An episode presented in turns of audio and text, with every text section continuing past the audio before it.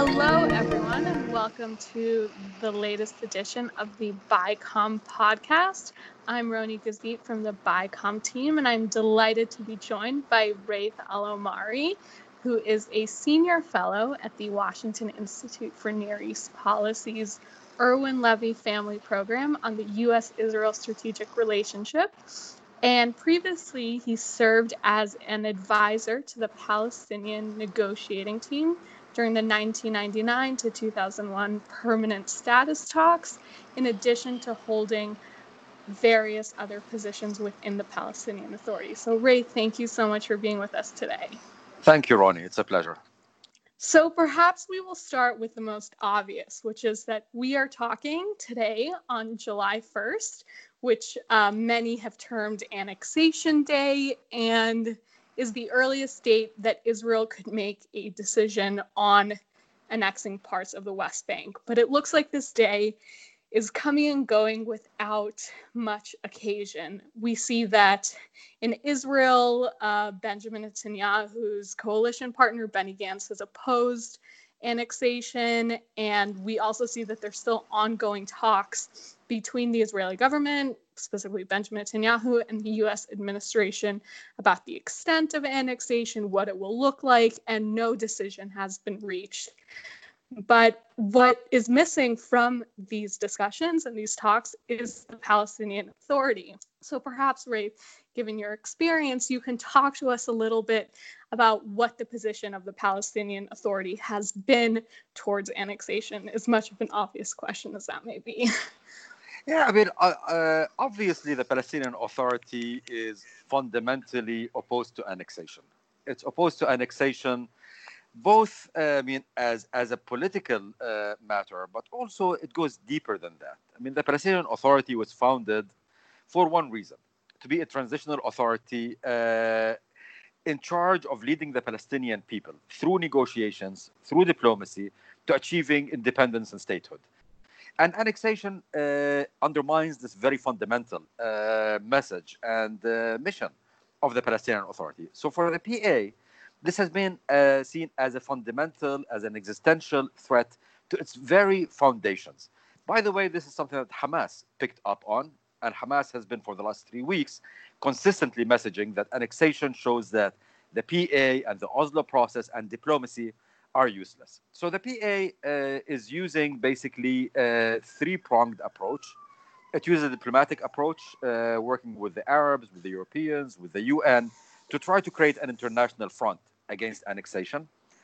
It is, uh, secondly, trying to mobilize its public, and so far with very, very limited success. And uh, finally, um, by severing relations with Israel, both security and civilian, it's trying to uh, confront Israel with a glimpse of what things would, would, would look like if annexation were to happen. No security cooperation, potential for a PA collapse, and all of these uh, things. So, this is the PA's approach but so far, it's been an approach with limited success because the PA's ability to uh, uh, um, implement this strategy has its own built-in uh, limitations. So, talking about this, you uh, the security coordination between Israel and the Palestinians. Many people in Israel talk about uh, how essential that is for the stability and security of the West Bank for for everyone that lives there. And despite you know the PA saying that they halted coordination last month, there are rumors that this is still going on and that there's local cooperation. So how damaging do you do you think this decision to stop the coordination really is? And do you think that there's a way back to resume? uh, this type of coordination at a higher level? Let me start from the uh, end. Um, resuming cooperation would be extremely easy. I mean, every Palestinian security official, uh, high security official, has on speed dial the numbers of their Israeli counterparts and vice versa. And as you mentioned, there continues to be informal uh, contacts. And I would add to this as well that uh, there continues to be co- uh, coordination today through third parties, whether it is the U.S. security coordinator, a three-star general who is uh, on the ground there, through the ICRC, the International Red Cross Committee, and many other uh, channels. So restarting it would not be difficult. Uh, but uh, and also one of the reasons that we have not really felt the impact of this uh, severing of security uh, cooperation is the fact that the PA said from the outset that they will continue fighting terror. So even if there is no cooperation, the PA continues to uh, fulfill many of the functions, uh, thwarting Hamas uh, uh, infrastructure, returning Israelis who stray into Palestinian areas. So the PA is unilaterally doing what it has been doing for a long time all of that said, there continues to be a lot of uh, concern because with, with the passage of time, many of these practices might fray, many of these relationships might uh, uh, cool down, and this kind of autopilot approach works when there is no major crisis. And so far, uh, you know, luckily, we have seen no major crisis. Security cooperation of the kind that we were used to in the past is most effective when you have a crisis, whether it is a terror attack, whether it's an escalation, whether it is any of things of these sorts. This is, I think, if God forbid we get to, to one of these moments, this is when we will feel that the, the, the cost. And I can tell you that Israeli security officials, those that I've spoken to recently, are very worried about this particular scenario. So, so looking at these these crises, these these moments where security cooperation and coordination is, is really useful what, there is a lot of concern that any Israeli move to annex parts of the West Bank may may lead to violence, and and people warned of this when when the U.S. moved its embassy to Jerusalem, but we didn't see much come out of that. So, how different do you see this Israeli move uh, to annex parts of the West Bank, and how concerned would you be over potential violence? It's it's very different on at least two uh, two levels. One is the move of the embassy to Jerusalem was not an Israeli act; right. it was an American act, and as such, while people were unhappy about it, uh, no one really. I mean, the Palestinians did not direct their anger at uh, Israel. Uh, mm-hmm. The action they took was vis-a-vis the United States. Um, this is an Isra- purely Israeli act and also, frankly, the the uh, impact of annexation.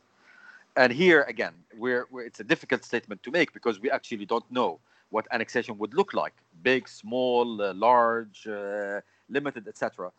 Uh, this would, if it if it the annexation takes place in its most expansive way, this could kill the two-state solution. Uh, make it completely unpractical on on uh, you know logistical uh, grounds and so the, the reaction is will be very different. Now, what it did to violence? We absolutely have no idea. If you look at opinion polls, and you have to take opinion polls with a bit of with a grain of salt, but if you look mm-hmm. at opinion uh, polls, uh, they say that the Palestinian public, on the one hand, is uh, extremely opposed to uh, annexation. On the other hand, it really has no uh, appetite for more violence. People are still uh, scarred from the results of the second Intifada understand that violence ultimately uh, does not work to the Palestinian interest. Yes, there is a lot of anger. We don't know, uh, though, if it will translate to violence. That said, you know, as, as history has shown us, uh, even if the public does not have a great uh, uh, appetite for violence, things can take a life of uh, their own. All of it takes is a number of confrontations leading to high casualties for a couple of days you end up with a cycle of revenge and often a public that is uh, um, checked out, which is really how I would uh, describe the Palestinian public today. This apathy could very quickly turn into uh, anger. And if you have a Palestinian authority, as we have today, that does not have the moral authority to rein its people in, and the security forces that are not getting paid, that uh, um, are in a mindset as they are today, then the possibility of things spinning out of control is real. Though, again, I would not be alarmist, and I would say today uh, polls show us that the public does not want violence. But mm-hmm. again, as I said, this could change very quickly. Circling back to, to comments you made a little earlier about Hamas and, and their approach or reaction to, to annexation, we, we saw last week that, that Qatar said that they would halt aid to Gaza should Israel decide to annex parts of the West Bank. And this Qatari aid has has been critical to much of the stability or you know keeping any type of outburst um, from from happening in the Gaza Strip. So how concerned would would you be if that aid stops coming in, uh, and what steps the international community might be able to take to help the Gazans? First of all, uh, um, I find it uh, very problematic uh, when uh, the Qataris come and say, you know, to confront annexation, we're going to punish the Palestinians. Mm-hmm. Uh, this is this is there's something uh, wrong in that statement. That said, I am not, frankly, too worried. The Qataris have said things like this before, and they continued paying. For Qatar, aid to Gaza helps them in two ways. It helps them in showing, you know, uh, their their constituency, which is very much a Muslim Brotherhood constituency, that they continue to support, quote unquote, the cause of the Muslim Brotherhood. Remember, Hamas is a Muslim Brotherhood organization, and frankly, for the Qataris, uh, the aid to Gaza has been a roundabout way of establishing relations with Israel. The Qatari envoy spends more time in Jerusalem and Tel Aviv than he does in uh, in uh, uh, Gaza. So I'm not worried yet. Yet I would say that if uh, the Qatar aid were to stop for whatever reason, then uh, that is a major cause of concern. Uh, it's mm-hmm. a major cause of concern on many levels. On a humanitarian level, it's it's huge. Gaza has been teetering on the edge, and this has been one of the uh, things that has been uh, keeping Gaza afloat. It's also very concerning from a security point of view. In many ways, what we saw over the last maybe year, year and a half, is a tacit understanding by which uh, the Gaza Hamas leadership, uh, particularly their Gaza uh, uh chief, a guy called Yahya Sinwar, they have basically reached an understanding that as long as the economic situation continues to be stable, whether through Qatari aid, whether through Israel uh, relaxing some of the uh, strictures on uh, movement of goods in and out of Gaza, they will the, the Hamas will will uh, curb the violence. And if we end up with a situation where the economy starts uh, uh, spinning out of control, then Hamas will be under pressure and will have the motivation uh, to uh, actually go back not only to the kind of border skirmishes that we saw in previous months, but maybe even to something more escalated. So, mm-hmm. uh, but the international community, there's not really much more that can be done.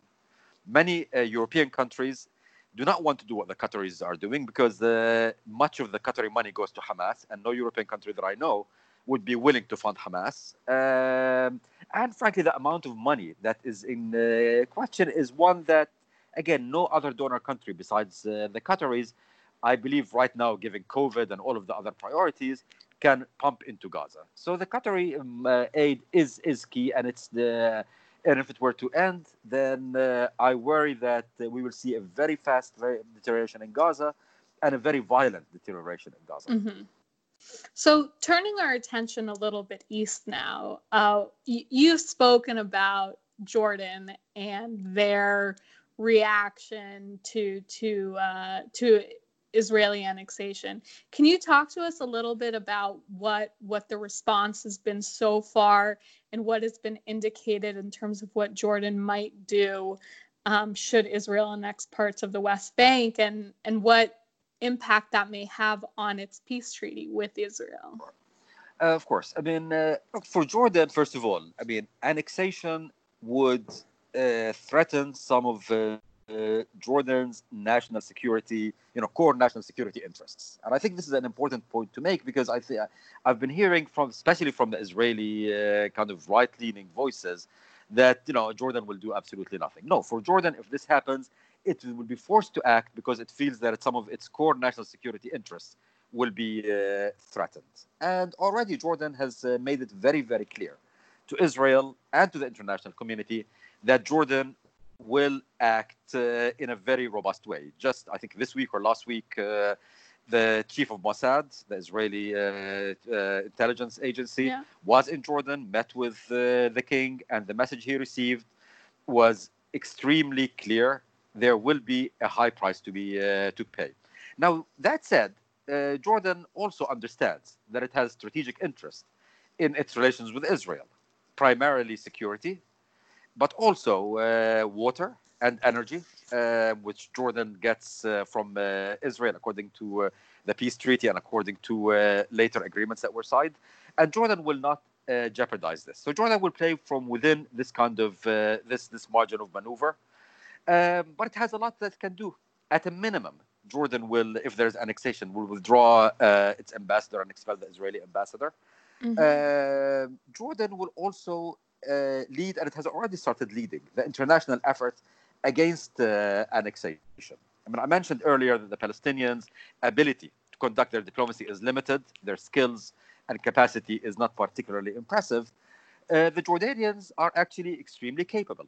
We've seen them mobilize uh, some of the Arab actors. Uh, the king has been in touch with the Emirati uh, deputy, I mean, the Emirati crown prince, who's the actual uh, leader of the Emirates, with the Saudis, mm-hmm. Qataris, uh, Bahrainis, uh, others in Europe. Uh, Jordan has also been uh, playing a very delicate but so far effective uh, game in Washington, not confronting the administration but mobilizing its vast networks here, particularly in Congress, both among Republicans and Democrats.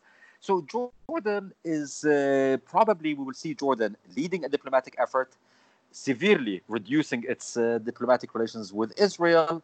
But I do not see rupture, and I do not see Jordan uh, heading towards a confrontation that will impact its other national security uh, interests. Mm. So Jordan, you know, if I were Israeli, I would uh, worry very much about uh, this.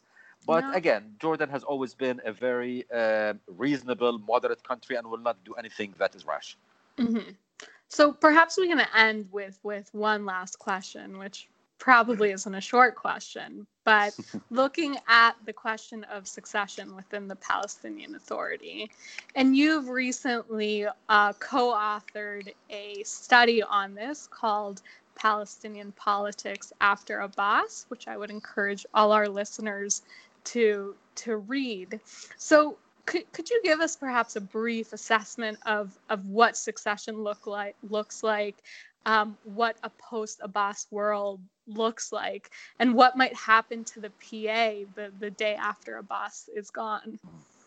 First, thank you very much for plugging the uh, article. Uh, of course. Um, you know, as a spoiler, uh, I guess uh, I would say that uh, the short answer to your question is we have absolutely no idea. Um, and that's for a reason. Abbas had made it very, uh, very intentionally, had ensured that there is no clarity when it comes to succession, and he's been leveraging that uh, to his own uh, interest. As a result of this, when he departs the scene, and you know, uh, when biology takes uh, its its toll, uh, mm-hmm. we will end up with a vacuum, with a vacuum that has no clear successor. Um, the inclination of the leaderships of the Palestinians, particularly the Fatah movement, uh, will be to uh, get together and to choose one among them, most likely the oldest, uh, sickest, least ambitious uh, of them all, uh, to be a front uh, to that. But this is the best case scenario. One can draw other plausible scenarios where these contenders cannot agree among themselves, and we end up with a protracted succession battle uh, that could even turn uh, violent. And that would be a recipe for tremendous uh, instability. Now, um, any leader who will come after Abbas, even the most moderate of them, uh, and some of them are indeed moderate uh, and pragmatic, will uh, start from a very weak point of view, a weak starting point. whether it is because of the bad economy, because of the image of the PA among its own public, because of annexation, and will be unable to make any major moves, will be vulnerable. But more, more worrying than this, and I will conclude with this point. Uh, the more worrying is, you know, look, strong institutions are capable of absorbing uh, major shocks, and we saw that with the PA itself after the death of Arafat. It was still a strong, politically strong institution, and it could uh, manage that uh, transition. The PA today is extremely weak. Its legitimacy is in question among its own public. Uh, internationally, it has lost its path and it has no clear direction. Economically, it's in bad shape. Governance wise, it's known as uh, corrupt. When you have weak institutions, major shocks can uh, uh trigger a collapse. And this major shock could be annexation. Uh, succession could itself uh, be one of these major shocks. And I think what I would uh, advise at this point is to look at ways of stabilizing the PA, uh, of uh, of dealing with these sources of uh, lack of legitimacy, so that when we get to a point of succession, you will have a strong institution that's capable to navigate uh, such a disruptive uh, event. Well, Ray, thank you so much. This has been very insightful. Uh, I'm sure all our listeners will agree with me, and we're really grateful for your time. Thank you, uh, uh, Roni. It's always a pleasure. Thanks.